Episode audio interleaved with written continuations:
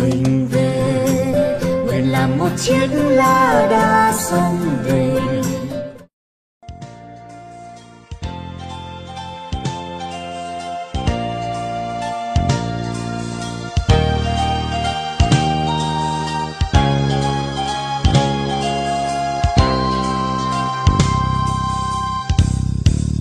Sống trong đời sống cần có một tấm lòng? Để làm gì em biết không Vâng, xin chào à, quý thính giả của cái nền radio. Chương trình Tâm tư tác phẩm tập 3 hôm nay xin được phép bắt đầu với một giọng hát à, của một ca sĩ nghiệp dư, một nhà khoa học thực thụ, một giáo sư thực thụ của Đại học Liège của Vương quốc Bỉ và một người đã được à, nhận rất nhiều giải thưởng trong và ngoài nước. Trong đó có huân chương đại sĩ quan của Vương quốc Bỉ năm 2006 và lời hát mà thầy vừa truyền tải trong à, ca khúc Để gió cuốn đi của cố nhạc sĩ Trịnh Công Sơn. Và xin mời tất cả quý vị và các bạn sẽ cùng uh, trò chuyện uh, bên uh, một uh, khung cảnh vô cùng là lãng mạn uh, tại tư gia của thầy Nguyễn Đăng Hưng. Giới thiệu với mọi người giáo sư Nguyễn Đăng Hưng.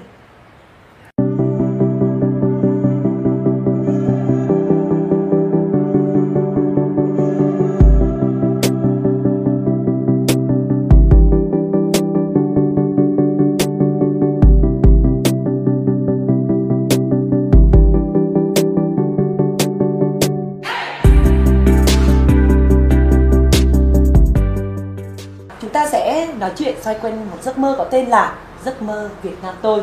Và xin giới thiệu với tất cả quý thính giả của cái nền radio uh, hai cuốn sách đặc biệt mà thầy uh, Nguyễn Đăng Hưng uh, đã xuất bản uh, mang toàn bộ tâm tư, tình cảm và tình yêu đặc biệt với quê hương đất nước của chúng ta. Đó chính là Giấc mơ Việt Nam tôi tập 1 Đi xa về gần và Giấc mơ Việt Nam tôi tập 2 Còn mãi hương xa.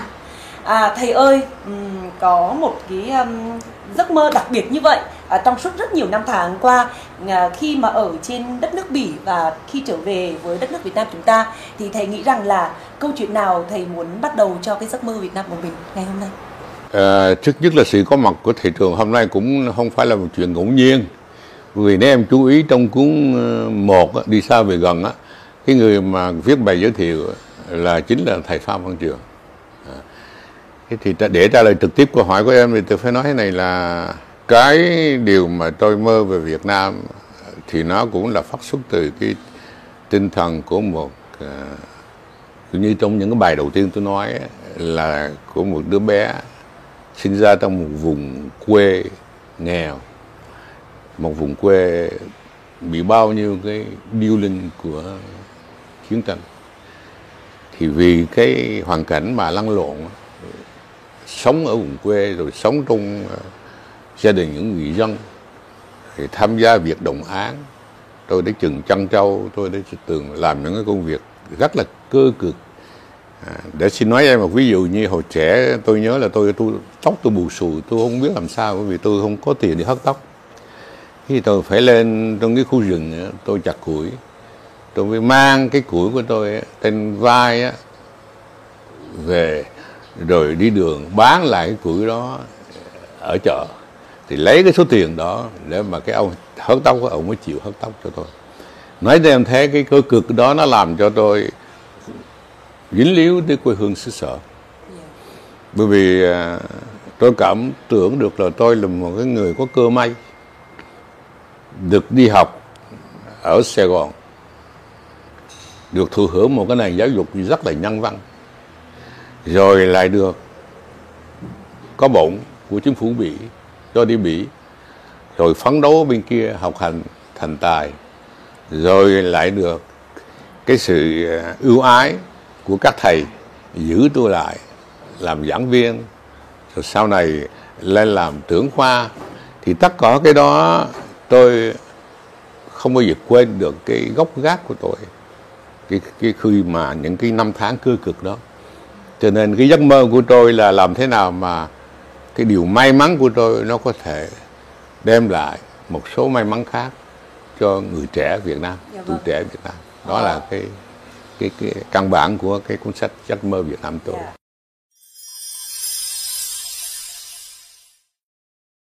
cảm ơn thầy đã chia sẻ điều này em là một người trẻ và khi ờ, gặp được thầy ờ, trong hệ sinh thái ký nền lần đầu tiên em gặp thầy là tháng 4 năm 2020 lúc bây giờ là đại hội cấy nền tại Đà Nẵng. Và cũng lần đầu tiên ấy thì em đã chứng kiến một người thầy lớn. À, một người thầy đã 80 tuổi rồi. Và năm nay thầy 81 tuổi. À, thầy đứng trên sân khấu của cái nền Đà Nẵng. Và thầy kể về ờ, một cái sự kiện, đó là dựng bia cho ờ, Alexandros tại Iran. Và thầy đã khóc và thầy còn nhớ cái khoảnh khắc đấy là gần 300 ờ, thành viên của hệ sinh thái cấy nền hiện diện trong sự kiện đó. Tất cả mọi người đều đều khóc đều rơm rớm nước mắt và đều rất là xúc động. Và khi mà thầy chia sẻ lúc nãy thì thầy bảo là um, giấc mơ mà thầy mong muốn uh, chọn cuộc đời của mình đó là làm sao những cái may mắn những ước vọng những cái nỗ lực của mình uh, trong suốt cả một hành trình mà cho đến thời điểm này uh, thầy mong mỏi đó là được tiếp nối cho thế hệ sau.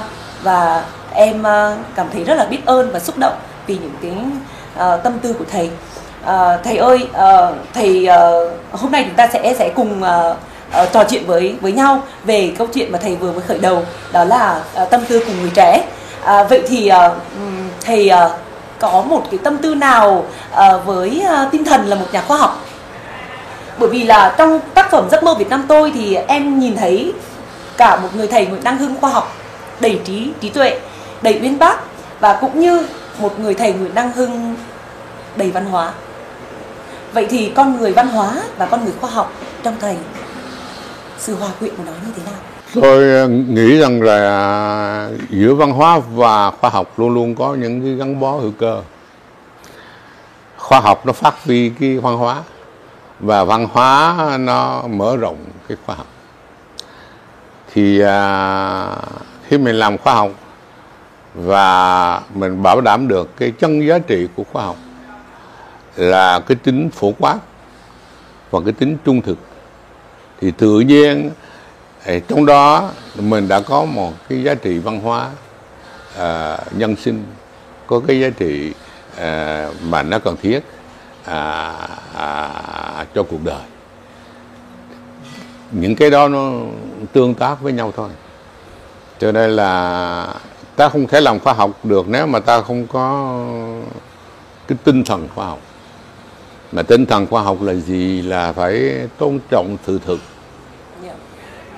Phải biết đặt lại vấn đề. Phải có cái tinh thần phản biện. Không có cái gì là là là là vĩnh viễn cả. Mà phải biết đặt ra những giải thuyết mới để tìm cái câu trả lời mới thì đó mới là làm cho cái khoa học nó phát triển. Thì trong cái vấn đề mà tôn trọng sự thật, tôn trọng cái mới và nhất là tôn trọng cái sự phản biện để tìm cái mới thì chính cái đó là nó sẽ thể hiện qua cái việc làm và trong đó là cái việc làm của người trí thức có văn hóa. Phải nói thế này là khi mà tôi ờ, đi du học á, thì tôi rất là may mắn. Đáng lẽ là tôi đi pháp đấy. Nhưng mà có một cái tình trạng đặc biệt nó làm cho tôi đi qua bỉ. Nếu mà thầy đi pháp thì chắc bây giờ ờ, thầy tôi bây giờ tôi nghĩ lại tôi thấy tôi đi bỉ thế mà hay hơn. À thế mà hay hơn. Bởi vì à, nếu cần tôi kể là đáng lẽ tôi tôi được tôn danh sách đi pháp. Dạ. bởi vì cái thời tôi á, chắc anh trường biết là đi pháp là số 1 à. Đi pháp là số 1 vì ờ, Việt Nam là cái xứ pháp ngữ mà là chính. Mà người nhà giàu thì ngữ cô cũng đi pháp học. À, người như chúng tôi là không có không có giàu giàu thì phải mong có học bổng. Thì cái nước mà nó cho học bổng tương đối khá khá nhiều là là pháp. Thì tôi được trong danh sách đi pháp mừng lắm thế nhưng mà nó cũng có một cái sự đố kỵ và một cái sự chèn ép làm tôi lột danh sách đi pháp. Lúc đó là năm 1960 đấy. Thế thì tôi tức lắm. Tôi coi như tất cả cái hoài bão của mình nó bị sụp đổ. Cho nên tôi đi tuốt tới nhà kế hoạch. Tôi gọi nó muốn nói chuyện với ông giám đốc. Và tôi phàn nàn với ông một cách rất là thẳng thắn nhưng mà cái điều mà tôi nói ra một trực thì nó cũng có tác động tới cái ông giám đốc. Ông biết cái, phải làm gì chứ mà khi không nó làm tùm lum ra thì hở mệt. Thế cái ông mới điện thoại về nhà tôi nhà tôi lúc đấy không có điện thoại. Nhưng mà ông tìm được cái số điện thoại nhà bên cạnh. Cái gọi tôi đi, đi đi sớm lên văn phòng để ông nói chuyện. Thế thì tôi lên tôi lên thì ông nói bây giờ thế này, bây giờ đám đi pháp cùng trong danh sách với ông nó đi hết rồi. Vì ông kiện thì cũng cũng ở lại Việt Nam chứ đâu đi được nữa. Mà trong 6 tháng nữa thì có cái đợt là nhập ngũ của những cái thanh niên 18 19 tuổi.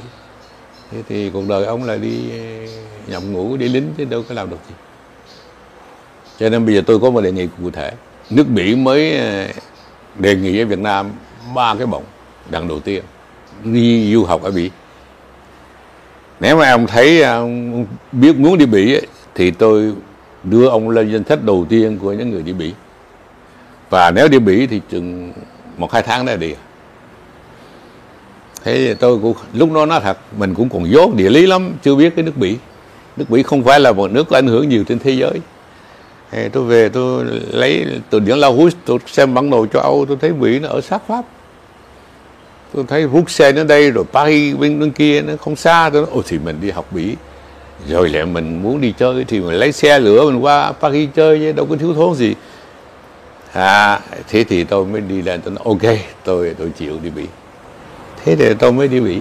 Và nhờ thế bây giờ trở thành à, giáo sư thực thụ của đại học mà xin phép và nói với giáo sư Nguyễn Đăng Hưng là bây giờ tôi từ đây tôi sẽ gọi là anh anh đã nhắc nhở những cái kỷ niệm kinh khủng lắm. Mà cái hồi tôi đi thì tôi đi sau anh 3 năm.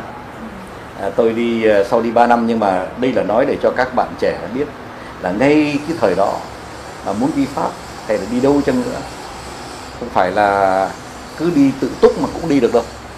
Bởi vì rằng là đất nước thời đó là ngoại tệ rất là thiếu do đó cho nên là chỉ cái việc mà nhận được một cái à, cái phép được đi ra nước ngoài và chuyển ngân sang nước ngoài được một ít tiền là một cái ân huệ rất là lớn mà họ tranh nhau kinh khủng lắm. Và cái ngược lại là nếu không được đi thì à, nói cho cùng ra thì sẽ phải à, đi vào cái con đường quân đội, quân sự. Ôi, nói thế cũng không phải là có người người ta sợ về quân sự. Thế nhưng mà đây là cái sự lựa chọn mà nếu mà có thì ai cũng muốn đi để đi học chứ không ai muốn ờ, đi về cái ờ, ờ, lối quân sự. Thế nhưng mà dù sao chăng nữa đó thì tôi xin hỏi giáo sư một cái câu hỏi mà nó luôn luôn nó làm tôi suốt đời trân trọng. Cái may mắn là cái gì cái may mắn là cái gì? Anh có nghĩ là hồi đó anh may mắn không? Có chứ ạ. Lúc đó là tôi may mắn mà có những cái may mắn nó tự dưng nó đến và có những cái may mắn mình mình, mình phải tự mình tạo ra cái may mắn đó. Chuyện tôi đi Bỉ cũng vậy. À, tôi được chọn đi Bỉ là một cái may mắn. Nó cứu vớt tôi à, trong cái lúc khủng hoảng tinh thần là bị mất một cái chuyến đi Pháp đi du học tại Pháp. Chứ thì tại sao lúc đó nước bỉ nó lại có nghĩ tới cái chuyện là tặng cho Việt Nam ba cái bổng? Nếu không có cái cái cái ngẫu nhiên của bị tặng bổng thì tôi không có cái may mắn đó. Nhưng mà khi sang sang Bỉ rồi thì tôi đã bằng lòng với cái điều kiện tôi có. Tôi không có tìm cách mà à, đố kỵ hay là làm gì với những người trong danh sách của tôi mà đi Pháp. Tôi vẫn qua thăm các bạn tôi. Tôi bằng lòng với cuộc sống tôi ở Bỉ và tôi cố gắng tôi phấn đấu học hỏi và đắm mình trong cái xã hội Bỉ thế thì tự nhiên cái nó lại tạo tôi những cái may mắn khác. Một cái may mắn mà cô Thu Lại nói này là nếu mà tôi không ở Bỉ thì tôi không có thể xây dựng được một cái phần nào của giấc mơ Việt Nam tôi như tôi đã làm trong 20 năm còn lại của cuộc đời tôi. Bởi vì các bạn tôi bên Pháp họ không có cái điều kiện để làm như tôi. Bên Bỉ nó lại có cái điều kiện. Vì nước Bỉ nó rộng mở nước Bỉ nó nó rất là vô tư và nước Bỉ nó không có một cái quá trình gì à, tương tác với Việt Nam. Quả thực là như thế à, à để có một cái mặc cảm ờ, của những người thuộc địa cũ hay cái gì đó. Cho nên cái đối xử với Việt Nam là người Mỹ rất là vô tư hào phóng.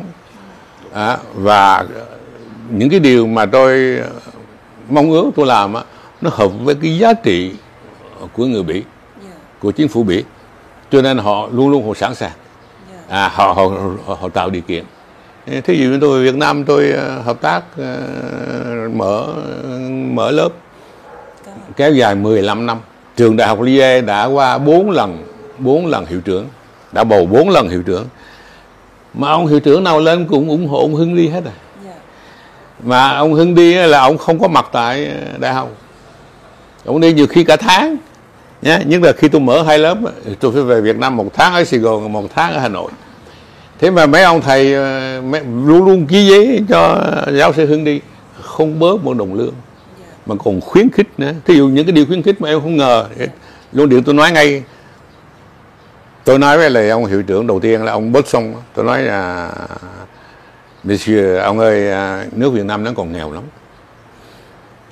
Cho nên cái học phí đã là ghi tên đại học Liê e để phải đóng học phí.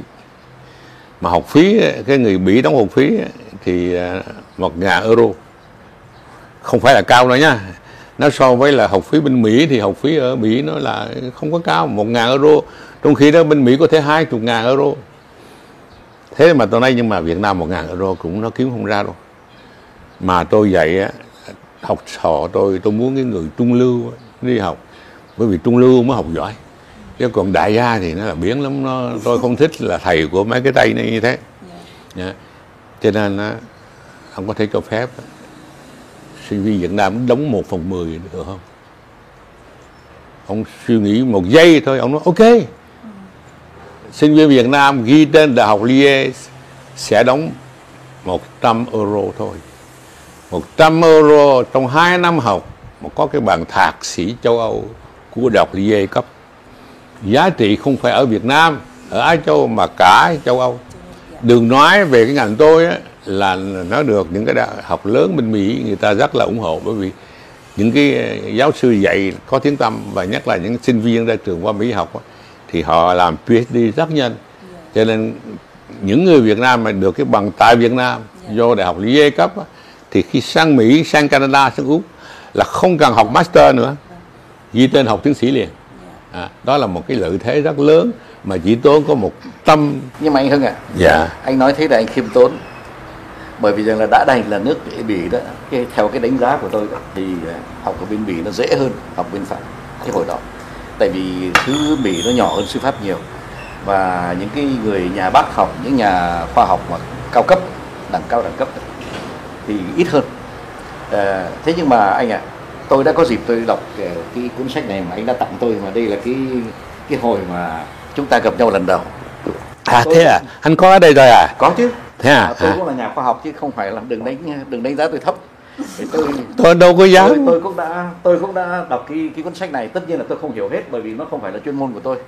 Nhưng mà tôi lướt mắt qua đó thì tôi thấy rằng là đây là một kho tàng vô cùng là lớn lao đây là một kho tàng khoa học vô cùng là lớn lao. Và phải nói thêm rằng là ờ, tôi lại hồi đó tôi rất là ngưỡng mộ, bởi vì rằng là anh đi vào một cái ngành mà nó làm cho luôn luôn tôi tôi mê hoặc ở cái chỗ là tôi không thể nào tưởng tượng được là một cái ờ, phi cơ mà nặng mấy ngàn tấn mà chỉ nhờ gió thổi vào cái cái cánh thôi, mà nó cất cánh và nó bay như thế. Thế thành ra là trong cái óc thực tiễn của của tôi, tuy là tôi làm nhà khoa học, tôi chưa bao giờ tôi tin là một cái phi cơ nó có thể trở thành một con chim. Đấy mà con chim thì nó rất nhẹ trong khi một cái phi cơ thì nó kinh khủng lắm.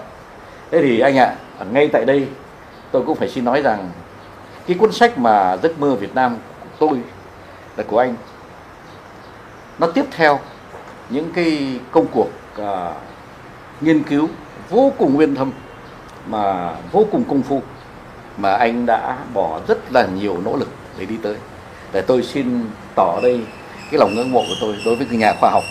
Mà tôi cũng là một nhà khoa học thành ra cái đánh giá của tôi nó chắc chắn là nó cho phép các anh em trẻ hãy cố gắng nếu mà em nào mà đi vào cái ngành ngành này hãy cố gắng mà mở ra để xem xem thế nào là một tiến sĩ thế nào là một giáo sư. Bởi vì rằng là cái này là cái giá trị mà không thể chối cãi được. Từ một à, trí tuệ rất là lớn. Em xin tiếp lời thầy trường ạ. Ừm, lúc nãy thầy trường có đặt vấn đề với ờ, thầy Hưng đó là vậy thì may mắn là gì? Vậy thì thầy Hưng có nói rằng là uh, may mắn thì uh, là một cái cơ may mà rất khách quan nhưng đồng thời may mắn do chúng ta tạo ra. Vậy và thầy có nói rằng là ở trên đất mỹ là một cái mảnh đất mà trước đây thì thầy không lựa chọn nó.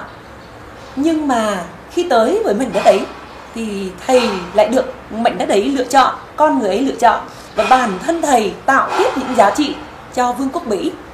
Và vì như vậy cho nên là giá trị của Vương quốc Bỉ nằm trong trái tim thầy cũng như là thầy tạo tiếp những giá trị mới cho Vương quốc Bỉ luôn. À, và cụ thể là với tư cách là giáo sư thực thụ của Đại học Liège của Vương quốc Bỉ à, em còn nhớ là khi mà viết cuốn à, một đời như kẻ tìm đường thì à, thầy à, Phan Văn Trường của chúng ta có chia sẻ với người trẻ của chúng em như thế này là rồi rốt cuộc thì bạn chọn nghề gì cũng có thể thành công chỉ cần bạn nỗ lực hết sức để có thể tạo giá trị và nỗ lực hết sức mỗi ngày để tiến thêm một chút một tí thì tự nhiên may mắn sẽ có mặt và hiện diện một cách trực tiếp trong cuộc đời của bạn. À, bỗng dưng em lại nghĩ đến những tháng ngày tuổi trẻ của thầy.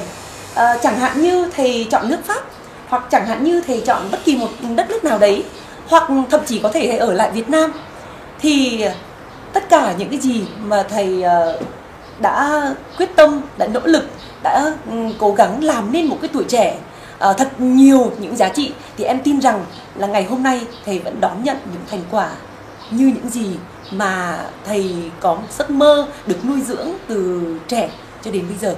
Ờ, em ờ, cảm nghiệm được là ừ, khi mà thầy chia sẻ về may mắn thì đó chính là một con người đầy trí tuệ một trí thức và bên cạnh đó cái chi tiết mà thầy ờ, để lại trong em lúc nãy đó là thầy rất là khẳng khái thầy rất là tự nhiên và thầy ờ, thật là bình đẳng khi mà trao đổi câu chuyện khoa học cũng như là những cái đề xuất một cách rất là hồn hậu.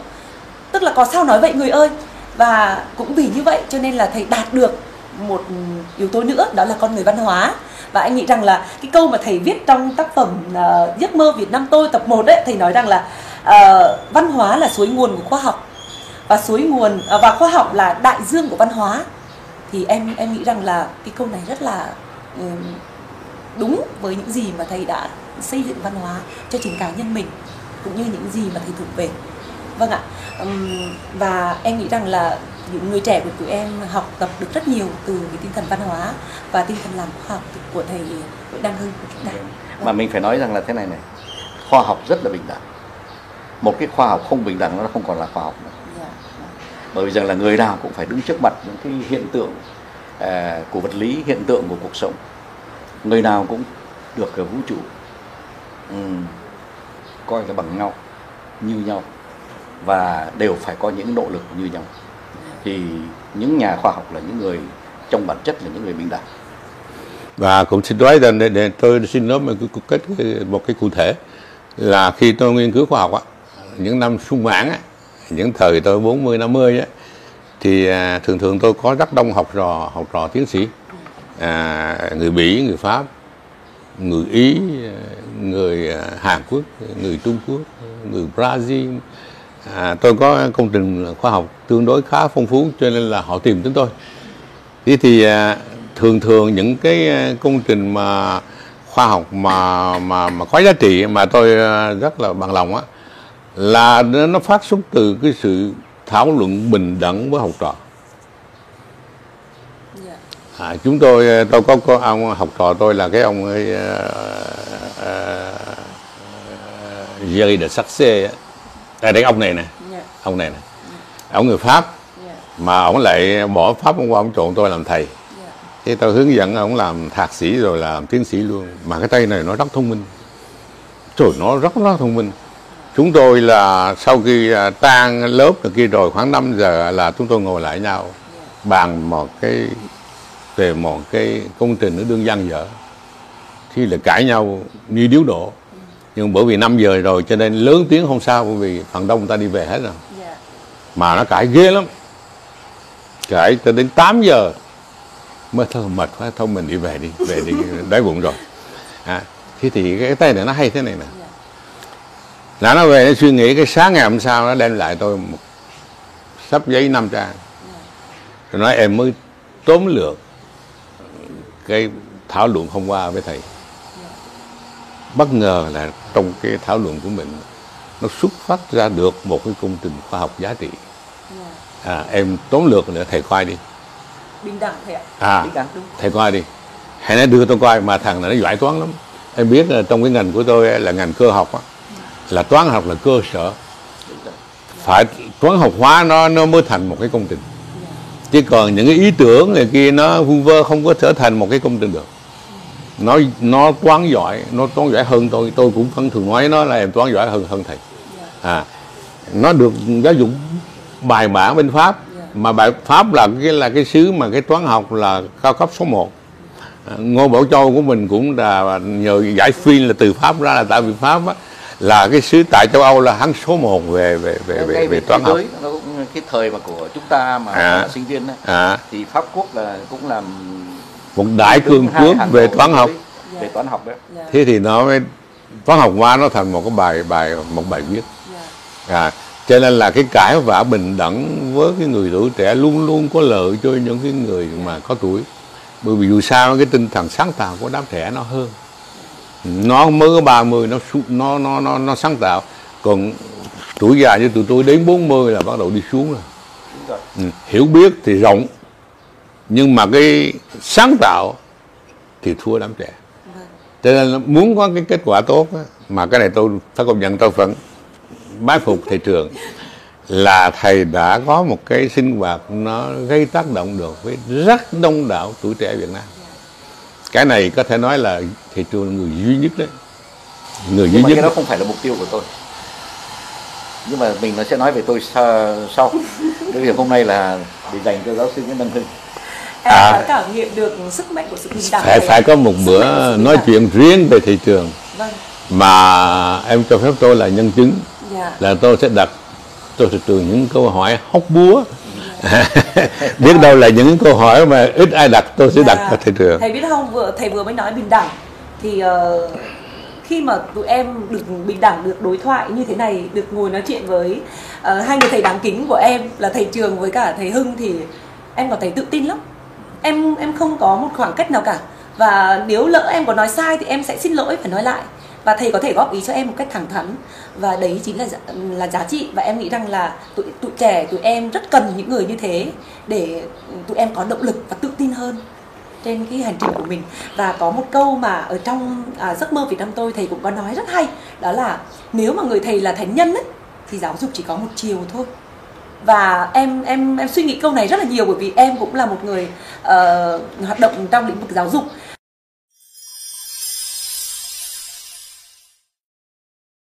Chính ra tự tin thì nó đưa tới bình đẳng. Bởi vì à, tôi nhớ tôi khi tôi dạy á khi tôi dạy á là à, tôi à, rất khuyến khích phản biện. Mà trong lớp tôi học á là luôn luôn là những em nào mà phản biện tôi là tôi rất hoan nghênh.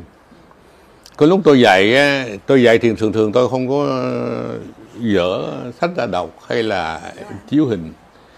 Tôi dạy là trong lớp tôi nó có bảng chung quanh tôi bắt đầu tôi viết câu đầu. Rồi tôi triển khai miết cho tới hết. Tôi xóa xóa xóa tôi viết tiếp. Cả hai tiếng của tôi là tôi viết hết trên bảng. Rồi tôi triển khai từ từ toán tôi triển khai ra. Mấy em rất thích. Nó thích lắm. Nhưng có một một bữa tôi triển khai đến lúc nào đó không đi được nữa không đi được nữa. Cái em ấy, hàng bỉ nó nói dạ thưa thầy em thấy cái chỗ này thầy sai. Thì tôi lại tôi coi ở ta đúng sai. Tôi xóa hết. Tôi xóa hết. Cái tôi triển khai lại. Tới cái chỗ đó tôi nói à hồi nãy tôi làm sai bây giờ tôi làm trúng nè.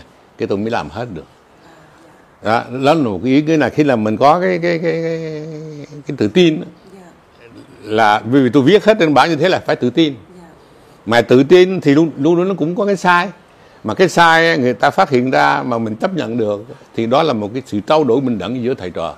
À, cho nên á lớp tôi thường thường tôi kéo tới những đứa học giỏi nhất của cái ngành khoa học hàng trăm không gian đứa nào nó học giỏi thì nó vào cái, cái giáo trình tôi. Mà nó vẫn nói là cái giáo trình cái thầy thương là khó nhất trong tất cả những giáo trình. Vì tôi đòi hỏi đòi hỏi phải suy nghĩ. Thế thì có một cái điểm đặc biệt mà nó làm tôi vui ghê đúng đó năm cuối gần gần cuối ờ, gần hưu rồi. Dạ. thế tôi thấy cuối năm á, sau khi tôi giảng cái bài cuối cùng á chúng nó đứng dậy vỗ tay. Hết cả lớp nó đứng dậy nó vỗ tay bóp bóp bóp tôi lấy làm lạ tại sao mà nó, nó vỗ tay thế nhỉ? Đâu phải là opera này kia mà sao nó vỗ tay? Sau đó tôi có một thằng sinh viên trong đám đó nó giỏi nó sau nó làm tiến sĩ nó làm đồng nghiệp. Tôi mới hỏi sao tụi bay trong lớp tao tao dạy tụi bay đứng dậy vỗ tay như vậy có phải là thầy nào tụi bay cũng vỗ tay không? Nó là không. Chỉ của mình thầy không đó.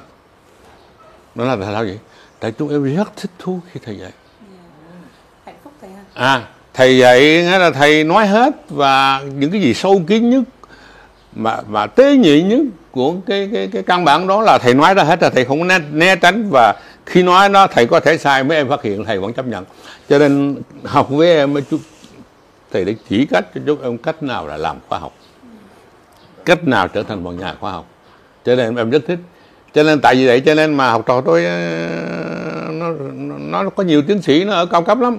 Ở Việt Nam là học trò tôi Nguyễn Xuân Hùng á nó đã trở thành để nói sơ sơ thôi, em thấy thì Nguyễn Xuân Hùng là nhà khoa học. Đứng trong số 100 người nhà khoa học, ảnh hưởng nhất thế giới. Học trò tôi ạ nó làm thạc sĩ với tôi và làm tiến sĩ với tôi. Và khi nó học xong á, tôi nói em phải về nha. Chứ đừng có ở lại. Chứ đừng có đi về để mà đi học, đi phụng vụ người ta, nó về. Nhưng cũng may là cái ngành của tôi nó nó là máy tính. Máy tính không có đắt tiền lắm cho nên nó về nó làm tại Việt Nam cũng không thua gì ở Mỹ hay ở ở, ở bên ờ, bên bên bên Pháp. Thế thì nó có trí tuệ nhiều và nó có cái trí tưởng tượng cao nó xuất bản. Tuổi của nó tôi hai trăm bài là tôi thấy là mệt rồi mà nó đã nó trẻ thế nó có 40 nó đã 300 bài rồi đấy. Tự hào thế ha đó là rất là tôi tôi rất là tự hào á tôi tự hào á. Hả người ta nói rằng là cái uh, vị giáo sư mà tốt nhất là cái vị giáo sư tạo cảm hứng. Anh à anh tạo cảm hứng thì nó mới làm được. Tôi xin phép nói một chuyện của tôi một chút xíu thôi. Chẳng hạn như là khi mà tôi nói chuyện về các cái quản trị kinh doanh đi à, về thương thuyết ở đại học quốc gia à, thành phố Hồ Chí Minh này, tôi bảo rằng là các em ạ, tôi muốn các em chấm điểm thôi. Bởi vì rằng là tôi không tôi không nhất cứ là phải xin điểm cao đâu, tôi không xin nhưng mà các em phải chấm một cách rất là thành thực một cách rất là trung thực. Là cái chỗ nào chỗ yếu của tôi chỗ nào em không hiểu phải cho tôi biết.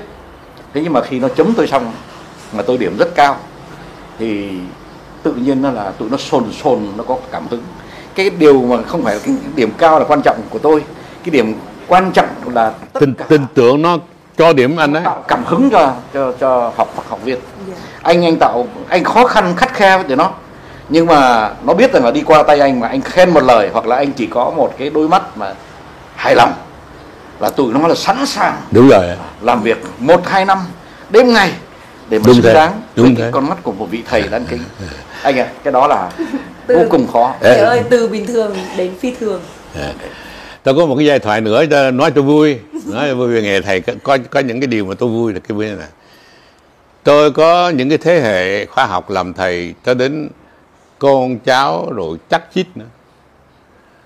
Một hôm tôi tôi này có cái bài đó. Một hôm tôi nhận được một cái thư ờ, của cái tây huy.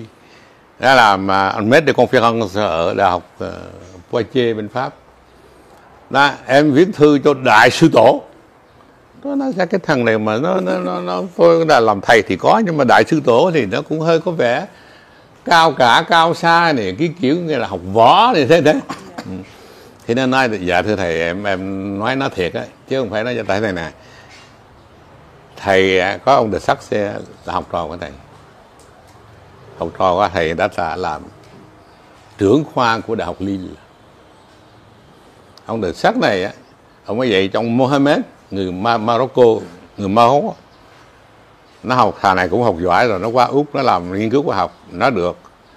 Ở Poche gọi về làm giáo sư trưởng là tôi có người cháu cũng giáo sư rồi nha giáo sư bậc cháu. Cái thằng Huy nó nói em là học với ông Mohammed. Em làm tiến sĩ với ông á bây giờ em là maître de compte là con cháu em là là là là là, là, là chắc của thầy. Thì em qua thầy là sư tổ. Nhưng em báo thầy tin vui á em có nhận được hai học trò từ trường đại học thủy lợi và trường đại học uh, kiến trúc ở hà nội sang học. Nó làm tiến sĩ với em và nó về rồi nó làm giảng viên tại việt nam. Cho nên thầy có con cháu chắc chích đều giáo sư hết. À, đó là là mình vui chứ. À, à, quá sướng. À, à. Thật sự là em cũng hạnh phúc lây với ờ, những cái tình cảm của thầy dành cho học trò của mình và cũng như là những tình cảm của học trò dành cho thầy. Thật sự là đó là một món quà món quà của cuộc sống và đấy là lý do giải thích vì sao mà đến bây giờ 81 tuổi rồi mà thầy Nguyễn Đăng Hưng vẫn còn như là thanh niên như thế này.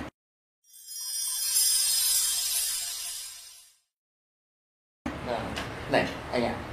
Nghe anh nói mà tôi nghĩ là anh là người lãng mạn lắm đấy. Anh có lãng mạn không? Đấy cho nên là em thấy Không, rằng không là có không có cái nó đâu, đâu tôi cũng có giấc mơ đó. Dạ. nhưng mà đây là giấc mơ còn lại. Thơ tình Nguyễn Đăng Hưng. Thơ tình tôi thường thường khoe cái bài thơ này là bài thơ mơ. Ừ, ừ, vậy thì xem nào. Mơ. Mơ. Thôi tôi đọc cho tôi này, đọc anh tôi mơ làm hơi nhiều đấy. Dạ, dạ. Cuốn thế anh đọc đi. Thầy À. thường đọc hay lắm. Thầy trường đọc chưa bao giờ quen em chưa bao giờ biết. Nhưng viết bài thơ anh vẫn để tặng em tặng em. chuyện chúng mình anh cứ thức trắng đêm. Anh ao ước để rồi mong nhớ. Sao em đến rồi em không ở? Sao em đi anh không giữ không van sau ngàn năm em xuất hiện một lần mà trần thế tìm nhau khó quá. Có khó thật không? Khó thế. Rồi anh ơi khó gì? Anh ờ, phụ nữ nào trông thấy anh thì cũng mê cả lúc ấy tôi có 10, 16 tuổi à, ôi chết À. sao sao anh sớm à, thế? à 16 tuổi mà như thế. Có phải em là gió ngàn hoa lạ? Khoảng một giây Suối ngọt giá băng sưởi ngột giá à, vàng Sưởi ngọt giá băng Có ước ao, ao ước nào bằng Ao ước rằng em trở lại. Lại còn đi còn lại thế này nữa. Ê, còn cái đoạn chó kìa. Vâng. Thơ cho em trao về muôn tình. Mu- muốn tinh cầu tình ái cầu tình ái Ngồi trông em đốt vặn nắng thời gian. Đến thời gian. Ôi trời ơi. Và lời thơ là hơi thở nhẹ nhàng nghe ngây ngất như đôi môi nồng cháy. Và lời thơ là hơi thở nhẹ nhàng Nghe ngây ngất như đôi môi nồng cháy. Anh cũng biết nồng cháy đôi môi đấy. Ờ. Hãy lại gần anh Hãy lại gần anh để anh không thấy sát quá là không thấy nữa. Chết cha. 16 tuổi thì ạ. À 16 tuổi á. À, không phải phải công nhận là ừ, hãy đi xa để anh nhớ anh mong. Ở cuộc đời không có có không sao anh vẫn muốn rằng em có khiếp thật thôi chứ không phải. Chứ không phải khiếp thật thôi. Tôi chưa bao giờ tôi khám phá ra một một ờ, một anh bạn mà lại lãng mạn đến cái độ như thế được. Này anh ạ cái ý tưởng mà gần mà không thấy nữa mà. Ờ, anh có bao nhiêu lần rồi? Tại sao nó thành thường quá rồi. Vui quá nhỉ. Vâng, vâng. cái hồi 16 không ngờ- tuổi đó tôi không, ngờ nói chuyện với một vị giáo sư uh, uh, nghĩa là gọi là tràn ngập khoa học hả? Mà lại bây giờ thì chúng ta đầy suối nguồn văn hóa chúng ta vội vàng sang đóng cháy và có không không có khiếp thật rồi anh khiếp thật rồi. thôi đây là xin giới thiệu các bạn các bạn nên có một cái bài thơ như thế này các bạn biết tại sao không các bạn muốn có tôi sẽ tặng mỗi người một cuốn bởi vì còn cả chục cuốn nữa. xin nói với các bạn Dạ. thế này Vâng. Là cái này thì không phải là một cái đánh giá mà cố tình sai lầm cho các uh, vị thơ thi văn khác nhưng mà cái người khoa học mà viết uh, viết thơ viết bài thơ cái người khoa học mà họ cấu trúc bài thơ. Dạ. vâng. Đấy mà cha, cái lãng mạn của họ đó nó đi theo một sự cấu trúc của trí tuệ tức là cái tình cái tình cảm của họ nó có được cấu trúc chứ không phải không. À, mình mới thấy rõ rằng là nó mới có những câu như là không có có không. Dạ. vâng mà tới gần thì lại không thấy. Thế thì hay quá. Ôi rồi anh ơi tuyệt vời. Không có có không là triết lý Phật giáo đấy vâng. vâng à, sắc không ấy sắc sắc không không sắc sắc không không, không. Ừ. Vâng. À, cho nên là đúng là suối nguồn của văn của ờ, văn hóa là suối nguồn của khoa học đó thầy ạ. Ờ, con người ờ, Nguyễn Đăng Hưng khoa học và con người Nguyễn Đăng Hưng văn hóa hòa quyện vào nhau và em cũng đã chứng kiến những giây phút thăng hoa của thầy với những ờ, nốt nhạc của thầy nữa cơ. thầy có thể gãy một tiếng đàn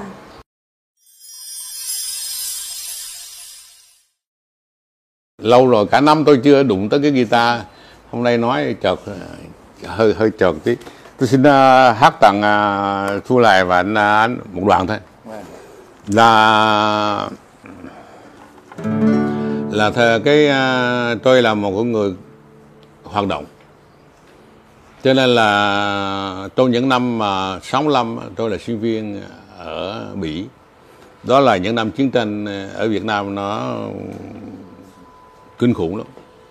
Lúc đó là Mỹ có đến 300 ngàn quân tại Việt Nam. Thì là phong trào phản chiến nó dâng lên ở Mỹ rồi nó tràn qua châu Âu. Thì tôi là sinh viên thì tôi cũng tham gia cái phong trào phản chiến. Thì khi phản chiến thì có một cái nhạc sĩ ờ, ca sĩ nổi tiếng là Bob Dylan. À, Bob Dylan á, đi thường thường đứng với lại John B à, hát những cái bài phản chiến thì đây là một bài mà tôi hát thử đó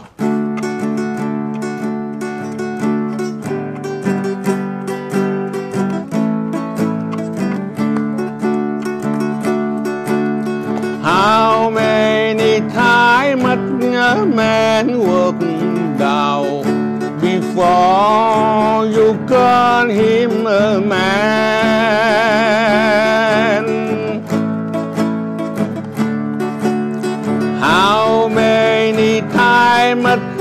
Curtain fly before she sleep in the sand? How many times the cannonball fly before they fall ever back? The answer, my friend, is blowing in the wind. The answer is blowing in the wind. The answer is blowing in the wind. Bạn ơi câu trả lời, bạn ơi câu trả lời sẽ thoáng theo gió bay lên trời cao. Bạn ơi câu trả lời, bạn hỡi câu trả lời. Sẽ thoáng theo gió bay lên trời cao.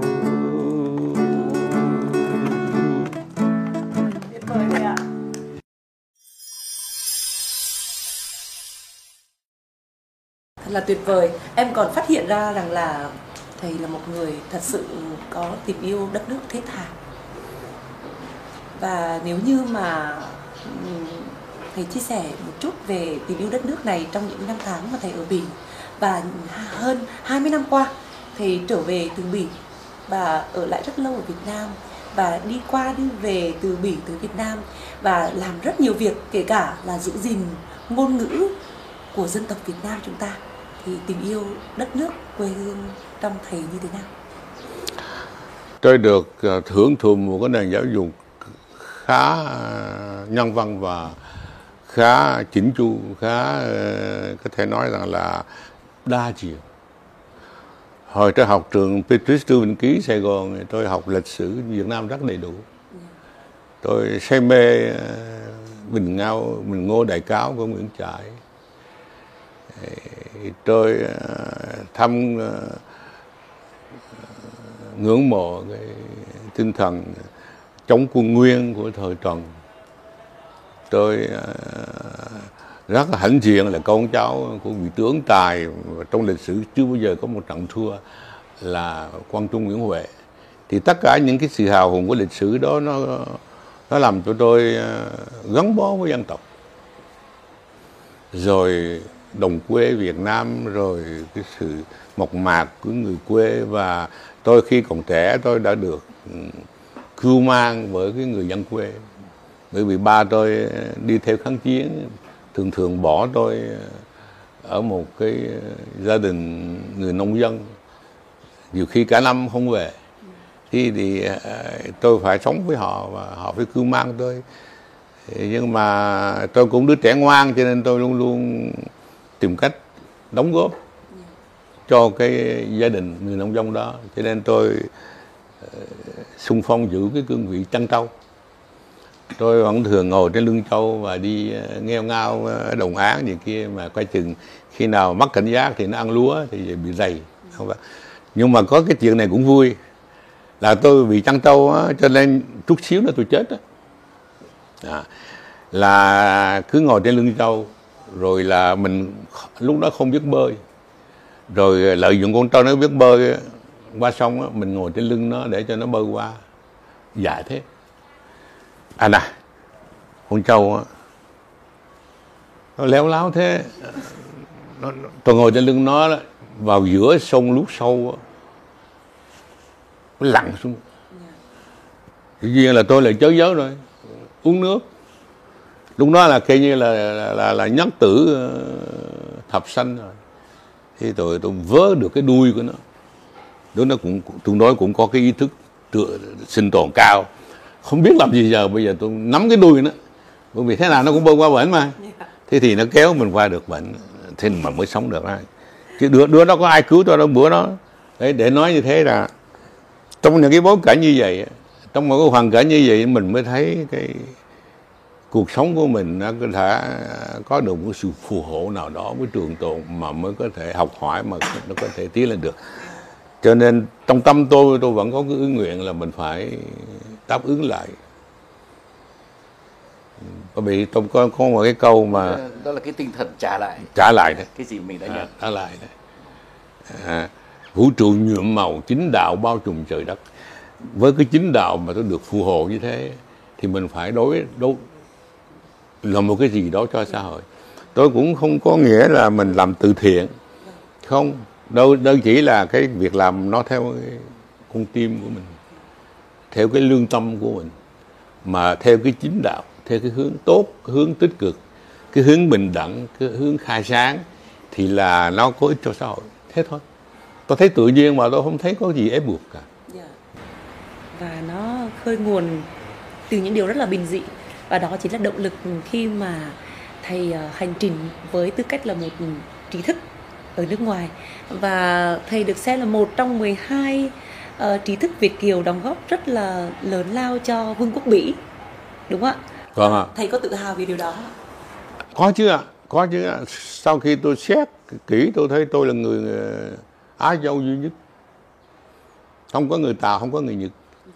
Tôi là người Việt Nam Á Châu duy nhất trong những trong cái danh sách đó. À, thế thì tôi cũng tự hỏi tại sao mà họ ưu ái với tôi như vậy thiệt ra là cũng nhờ cái tinh thần ờ, Việt Nam của tôi mà tôi thấy mà mà, mà họ thấy độc đáo. Thí dụ như khi à, tôi à, tưởng tượng ra cái chương trình giáo dục gọi bằng du học tại chỗ. Thay vì đi du học qua bỉ là tốn kém quá. Mà ở lại bỉ lại lâu lâu lại là rau mơ rễ má lại còn muốn ở lại nữa.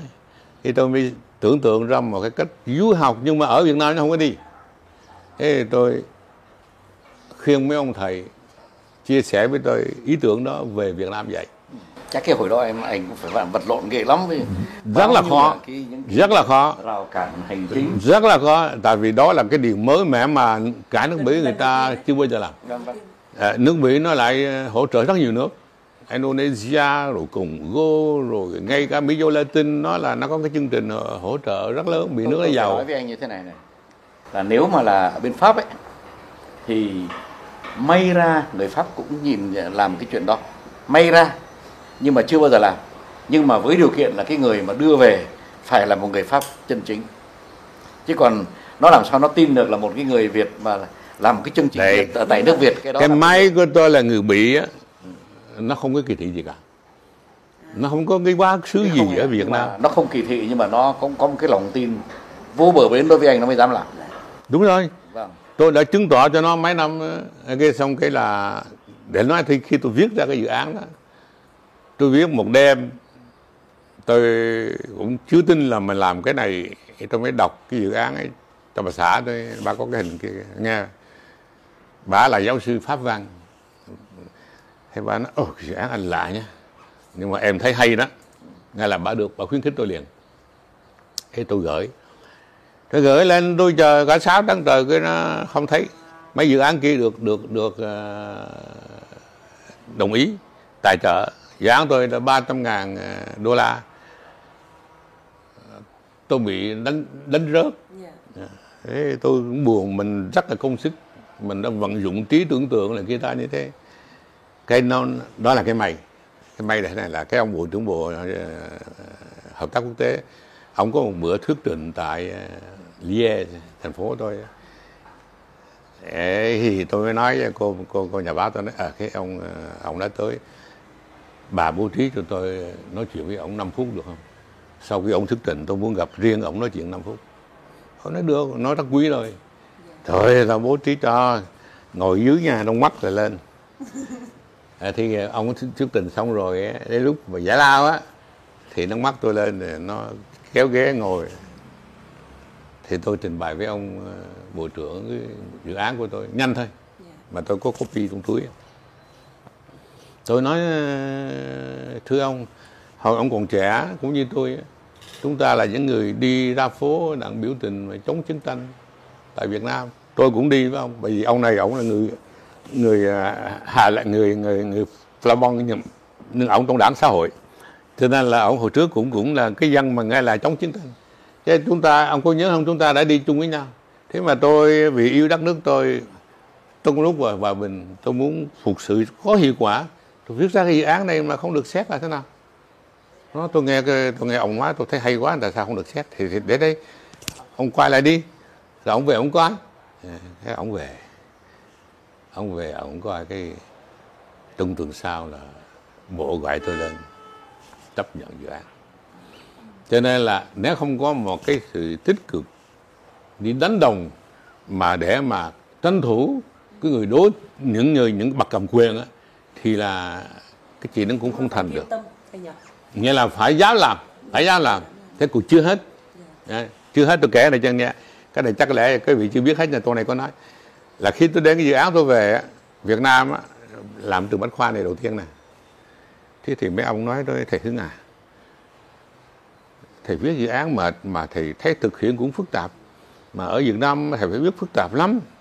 Tại sao thầy không chuyển tiền 300 ngàn đô la cho tụi tôi làm mà thầy về đi chơi thôi? Ông nói tôi thấy cái đó tôi hơi tôi thất vọng quá. Tôi thất vọng quá. Tôi nói ông trời ơi nếu mà tôi chuyển được tiền dễ dàng như thế thì tôi chuyển cho vợ tôi, tôi phải cần gì chuyển cho ông? Có vấn đề người ta quản lý dự án kinh lắm tôi đâu có nắm tiền.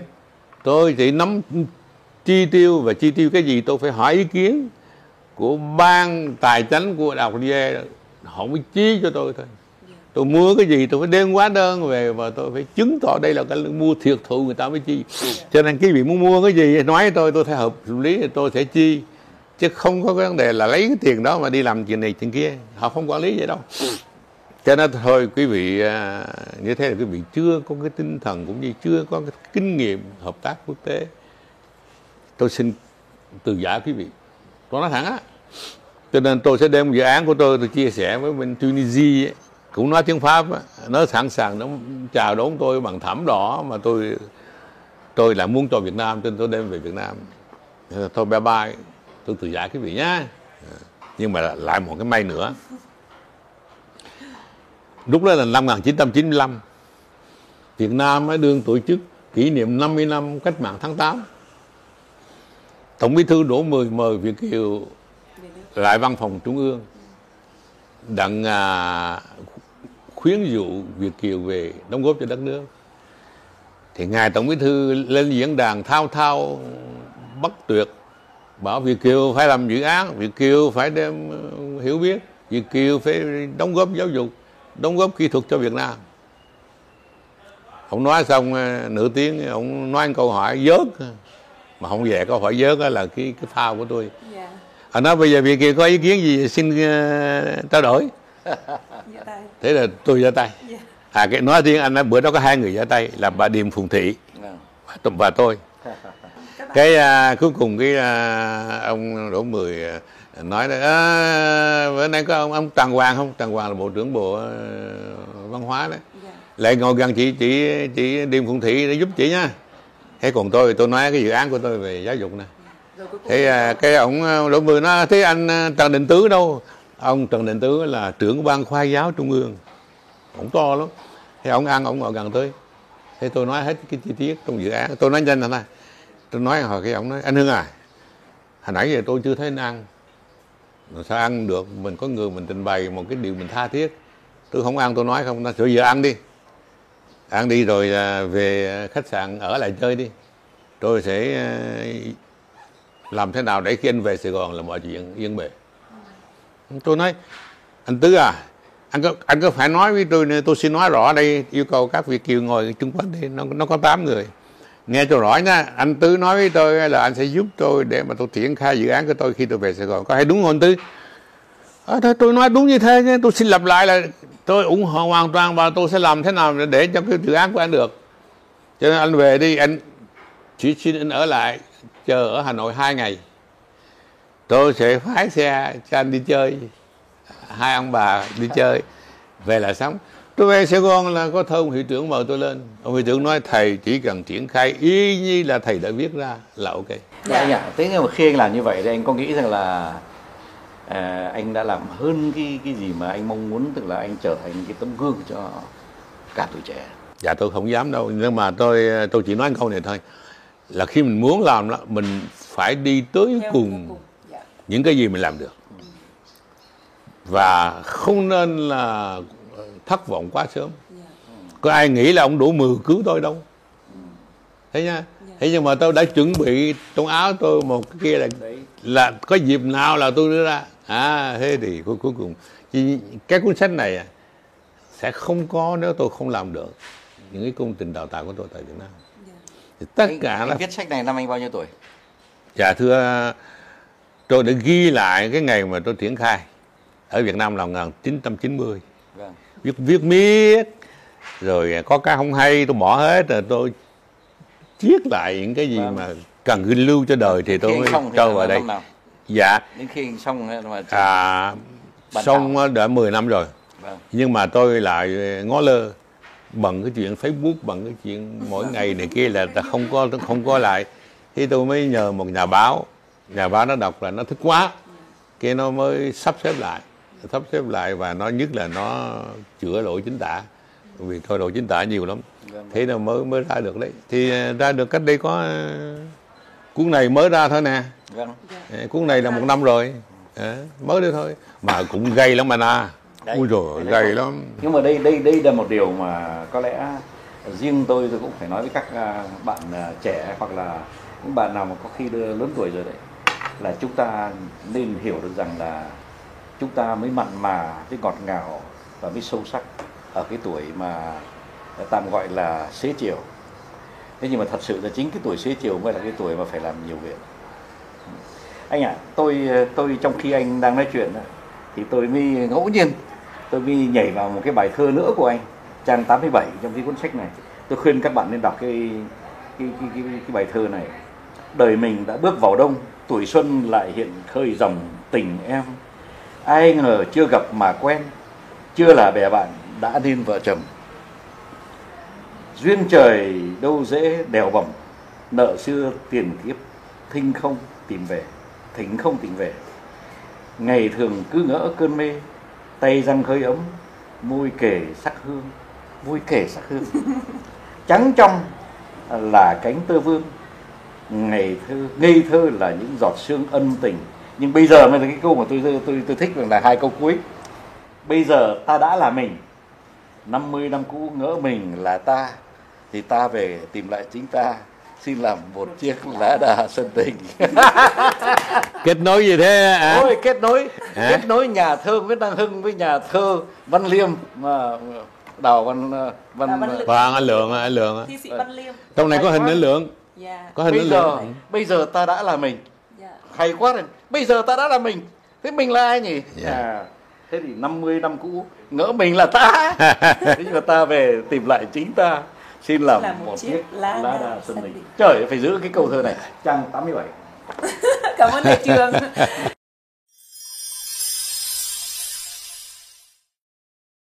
Như vậy là cuộc nói chuyện của chúng ta mở đầu là câu chuyện về một giấc mơ và hôm nay chúng ta lại tiếp tục kết nối thêm một giấc mơ nữa. Vâng. đó là giấc mơ được trao truyền và tiếp nối cho một thế hệ như chúng em. Và xin kết nối câu chuyện ngày hôm nay bằng một bài thơ của thầy Hưng. Bài thơ này rất hay được in trong phần bìa 4 của giấc mơ Việt Nam tôi tập 1 và thầy có nói rằng là vũ trụ nhiệm màu chính đạo bao trùm trời đất. Thiên nhiên kỳ vĩ ơn lành tỏa khắp thế gian. Con người bị đố kỵ cũng như con chữ phải thêm bóng đen mới lấp lánh hơn. Nên nhìn lên để thấy cần cố gắng thêm cho bản thân, nên nhìn xuống để thấy phải cống hiến hơn cho cộng đồng. Nên học hỏi, người chê ta, nên thân thiện, người khen ta, nên bao dung người đố kỵ ta. Người ta không thể bớt tháng năm, nhưng người ta có thể thêm hương sắc cho cuộc đời. Nguyễn Đăng Hưng. Đó là những lời tôi kể lại và tôi thấy ờ, có ý nghĩa vâng thật sự rất là ý nghĩa. Vâng à, thưa quý thính giả của chương trình kế nền radio tâm tư tác phẩm hôm nay chúng ta có một cuộc chuyện trò thật là thân thiện vui vẻ hồ hởi ở bên uh, tư gia của thầy Nguyễn Đăng Hưng cùng với thầy Phan Văn Trường. À, và tất cả mọi người cũng đã chứng kiến đây là một giáo sư thực thụ của đại học Liège của Vương quốc Mỹ và cũng là một con người đầy văn hóa, đầy khí chất. Chúng ta đã từng đã được nghe uh, thầy đọc thơ, đã được nghe thầy hát, uh, đã được nghe thầy uh, chiêm nghiệm về một hành trình um, kiến tạo giá trị ở Vương quốc Mỹ cũng như ở Việt Nam. Và hôm nay đây uh, giấc mơ Việt Nam tôi của thầy Nguyễn Đăng Hưng cũng chính là giấc mơ Việt Nam tôi của tất cả chúng ta. Những người đang lắng nghe tâm tư tác phẩm tâm tư cuộc đời và hồn nhiên cống hiến cho cuộc đời này bằng tất cả trí tuệ và nội lực của tất cả chúng ta. Một lần nữa xin cảm ơn tất cả mọi người đã lắng nghe tâm tư tác phẩm tập 3 Sống trong đời sống cần có một tấm lòng Để làm gì em biết không? Để gió cuốn đi, Để gió